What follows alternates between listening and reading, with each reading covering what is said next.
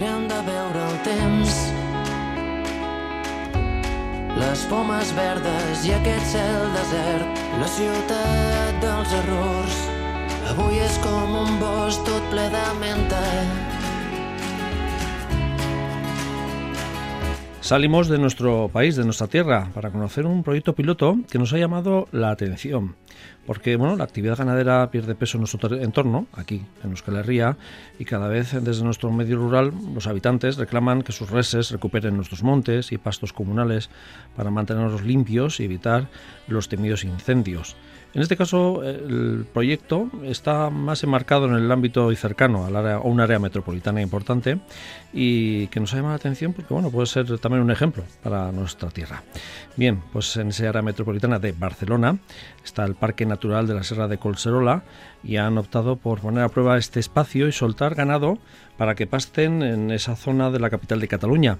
Una iniciativa que nos ha llamado mucho la atención. Está con nosotros Joan Vilamú, jefe del Servicio de Medio Natural y Territorio del Consorcio de Parque Natural de la Sierra de Colserola. Buen día, Egunon.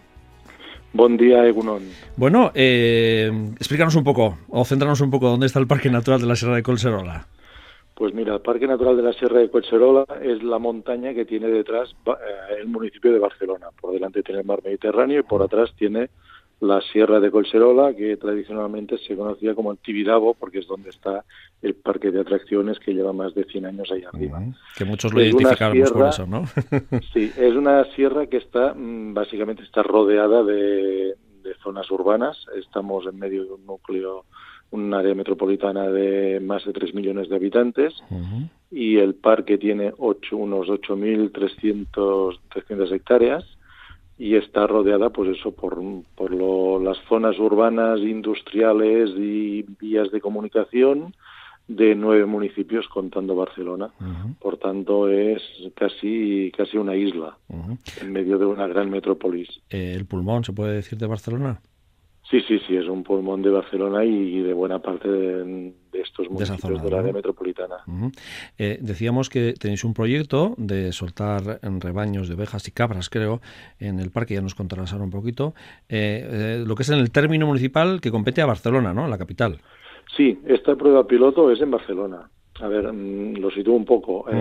todo lo que es la, la ganadería en el parque se fue perdiendo a partir de mitad del siglo XX y llegó a finales de siglo ya con casi ningún rebaño en el parque.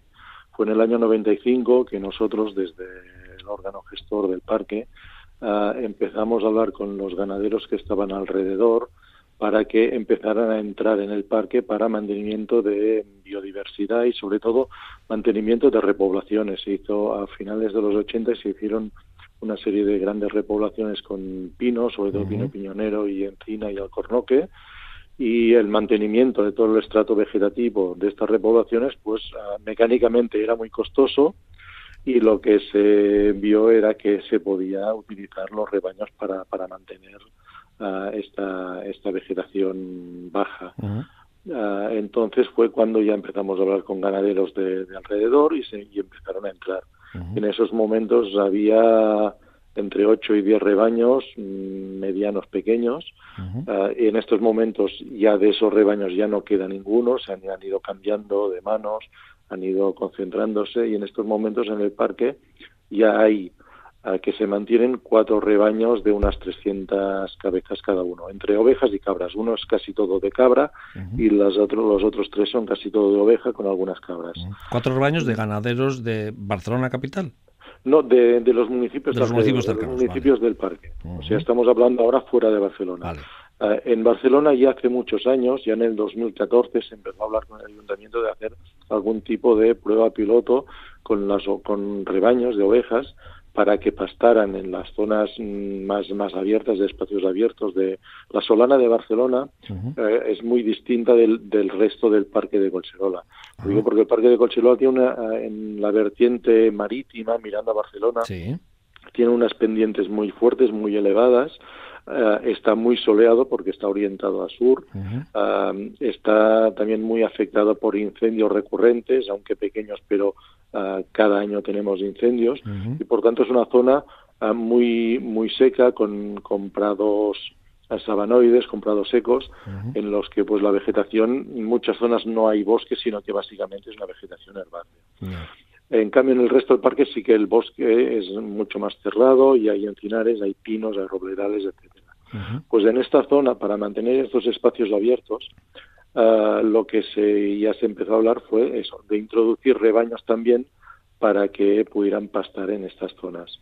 Y ahora es cuando, después de ocho años de, picar piedra, pues hemos conseguido, junto con el Ayuntamiento de Barcelona, uh, pues hacer esta prueba piloto. Eh, ¿Y, por qué bueno, ha habido ese impedimento a que entren nuevos rebaños? Eh... Bueno, había ¿Hay alguna normativa? Hay una normativa municipal que mm, una ordenanza municipal que impide que haya ganadería en, en el municipio de Barcelona. Esto a nivel jurídico es, es, un, es importante tenerlo en cuenta. Lo que pasa que, o sea, no, lo que no puede estar es un rebaño ubicado con su domicilio fiscal, por decirlo de alguna manera, en el municipio de Barcelona. No podemos tener un establo, ¿no? Una explotación ganadera. Exacto, pero lo que sí que podemos tener, como en el caso de las abejas, por ejemplo, es eh, que haya eh, ganadería transhumante. Porque esté unos meses aquí y el resto del año esté fuera del municipio y su domicilio fiscal esté en otro municipio. Y esto es lo que se ha hecho. Al final, pues se ha conseguido ah, hacer esta prueba y hoy mismo, esta, ah, a, mitad, a media mañana, ha llegado eh, el rebaño este, que eso es de una casi 300 cabezas entre ovejas y cabras. ¿Y por qué habéis optado por las ovejas y cabras?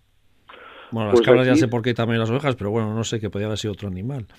Sí, sí, sí, se hizo, a ver, em, esto no se ha hecho, ya te digo, llevamos muchos años. Por los ocho años por lo menos años, también, entre otras pues nos han dado tiempo a, pensar, a prever, a ver cómo funcionaban los otros rebaños en el, en el mismo parque, pero en otras eh, situaciones aunque similares distintas, y, y, previamente ya, ya como último paso, a final del año pasado, del 2021, Ah, se encargó un estudio de, los pastos de, Barcelona para ver mm, qué, qué, había ahí, cómo se podía pastar, qué, qué zonas se podían pastar, qué, qué áreas había de pasto en, a lo largo del municipio, porque el municipio de Barcelona tiene más de 10 kilómetros de longitud en lo que es la vertiente de Colserola. Por tanto, un, un rebaño ah, tendría que caminar mucho, subir mucho, bajar mucho, porque aparte toda esta vertiente está está muy rota por, por lo que son edificaciones, por lo que son vías de comunicación, por tanto no, no es un paseo fácil ir de un extremo a otro. Por tanto, este estudio nos dijo que ah, había un mínimo de cuatro áreas de pasto a lo largo de lo que es la vertiente de Barcelona y que lo ideal sería un rebaño mixto de ovejas y cabras. Ovejas porque ya hay zonas muy abiertas en lo que es vegetación herbácea, en cambio, la cabra también ayuda a abrir monte porque hay zonas que están mucho más cerradas por, por tema de por matorral o por, por, por maquia o incluso ya por bosque o pinares. Siempre decimos, ¿no? La cabra es una buena segadora. sí, sí, sí. Pero lo que pasa es que, claro, como todo, ¿no? En su, en su medida. La verdad es que eh, lo habéis eh, estudiado mucho, pero claro, es muy importante ese mantenimiento óptimo de esa biodiversidad eh, porque lo que dices, ¿no? Porque está muy cerca de la urbe, ¿no? Y por el tipo de, vegetación que hay en la zona, ¿no? Y luego para evitar esos incendios, evidentemente. Y el animal, al final, lo que va a llevar es a, esa limpieza, ¿no? Exacto, sí, sí, sí. Bien. Y, o sea, ya habéis eh, introducido los primeros animales. Sí. Ah, otro animal que también se estudió en este, en este estudio que se hizo fue el burro. Ah, el burro también en algunas zonas ya se está introduciendo como también como animal de para mantenimiento de vegetación, sobre todo más forestal, más dentro de bosque. Lo único que el problema con el burro es que, mm, claro, no, no va en rebaño y no lo lleva un pastor, sino que normalmente es con un, pastor eléctrico, con un cable eléctrico, cercando toda una zona grande de pasto. Y aquí el problema que tenemos en el parque, uno de los problemas que tenemos es la gran frecuentación de gente. Claro. Por tanto, mm, vallar una, un área muy grande eh, se podía hacer, pero era muy fácil que a las dos horas ya tuviéramos el, cable eléctrico roto. Por tanto, el tema de los burros no, no se ha descartado, seguramente se probará en alguna otra zona que sea más controlable, por decir de alguna manera, pero eh, por ahora pues se ha optado por, por ovejas y cabras. Em, ¿Estos rebaños que habéis introducido son de pastores de otros municipios o, o como...?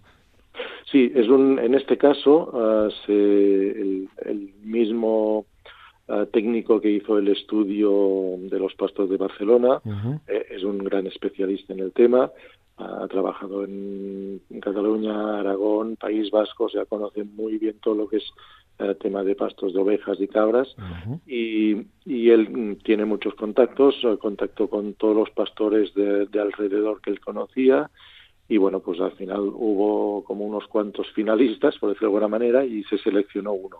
En este caso la prueba piloto es para un rebaño, pero ah, la intención es que en los próximos años esto siga vaya en aumento y que pueda haber, pues esto, cuatro o cinco rebaños distintos. En este caso, el que tenemos ahora es de aquí, de una localidad muy cercana, a unos 30 kilómetros del parque, eh, en el interior, y que forma, que justamente está en otro parque natural también de, de la provincia de Barcelona. Vale. Eh, este rebaño va a estar durante un periodo a prueba, ¿no? Me imagino. Y luego sí, es un, periodo de tres meses.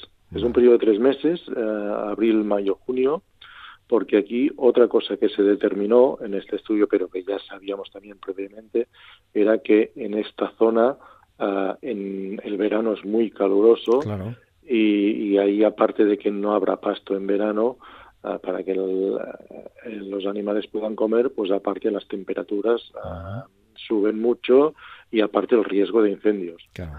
¿Os habéis pensado en esta época de primavera, que es cuando mm, tanto la zarza, las hierbas, eh, todo el material bajo, ¿no? Es eh, cuando más reverdece y si lo si los animales no lo, comen, pues ya cara a verano ya todo eso está limpio eh, cuando ya viene la, la, secana, ¿no? El, calor. Sí, sí, sí, sí. O sea, lo, lo, si se puede alargar este periodo de tiempo, lo que haríamos sería alargarlo por atrás, en invierno. Sería invierno o primavera. Pero mm, el pasto en esta zona no dará para más, como mucho estos cinco o seis meses, empezando a final de a principio de invierno. Joan, eh, comentabas eh, que tiene 8.300 hectáreas, eh, todo el parque eh, que es mucho terreno para, digo, para, para controlar vosotros, ¿no? Eh, eh, pero está claro que tenéis muy claro que esa es la zona más complicada para, para, digo, por el tema de los incendios y por la cercanía a la urbe, me imagino también, ¿no?